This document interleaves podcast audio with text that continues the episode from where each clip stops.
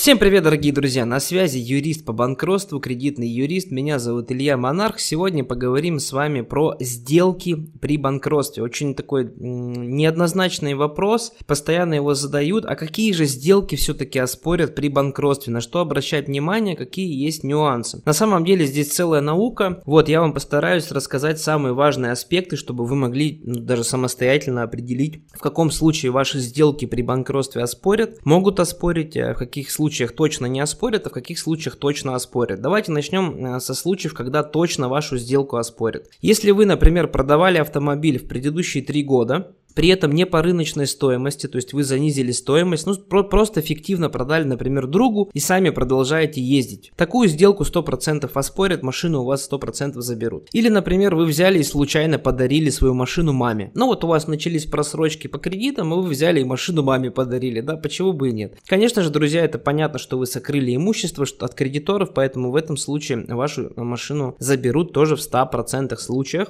Никто ее спасти не сможет, ни один юрист, ни один финансовый финансовый управляющий в таких случаях ничего вам не сделают. Поэтому если обещают, то значит просто обманывают. Когда все-таки сделку точно не оспорят? Сделку не оспорят, если вы ее совершили до наступления просрочек. То есть, например, если а, даже прошло там менее трех лет еще, а, когда вы совершили сделку, но при этом вы еще не допустили просрочек, то это не считается какой-то подозрительной сделкой. Подозрительность сделки рассматривается только в тот период, когда вы уже допустили просрочки. Поэтому, если вы допустили просрочки, рассрочки там более трех лет назад, э, то все сделки, которые вы провели после этого, в течение вот этих трех лет тоже могут оспорить. Следующий миф это о том, что если вы, например, совершили сделку сегодня, продали машину и подождали там 4-5 лет, и потом пошли банкротиться, то все будет нормально. В большинстве случаев, друзья, это действительно так.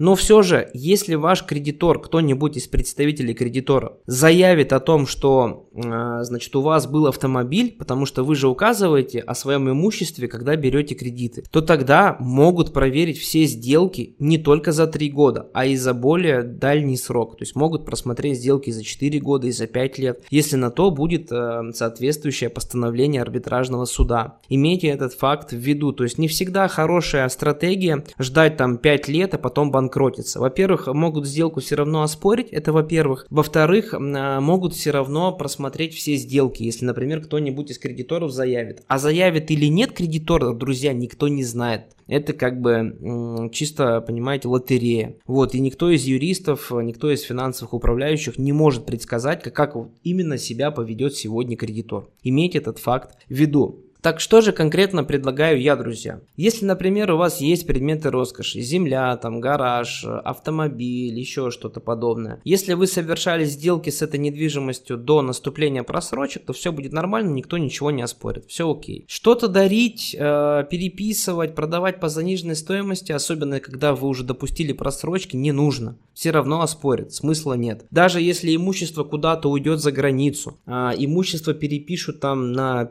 15 других лиц, значит вам просто откажут в банкротстве и все. Если имущество не найдут, вам просто откажут в банкротстве.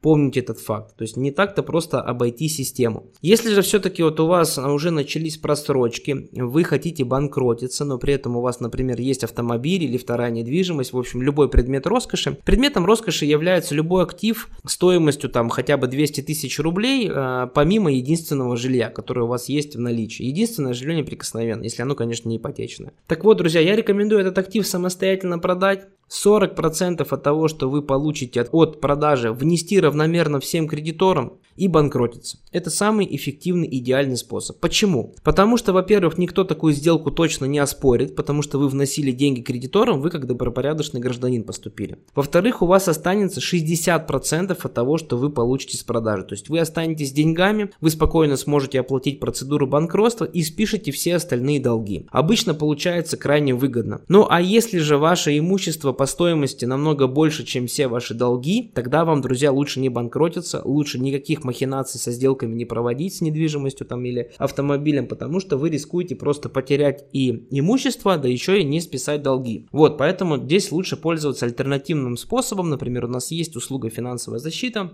где можно через пристава спокойно отдавать свои долги или вовсе их не платить, но при этом сохранить имущество. Поэтому, друзья, пожалуйста, обращайтесь за юридической помощью, вы знаете, где меня найти.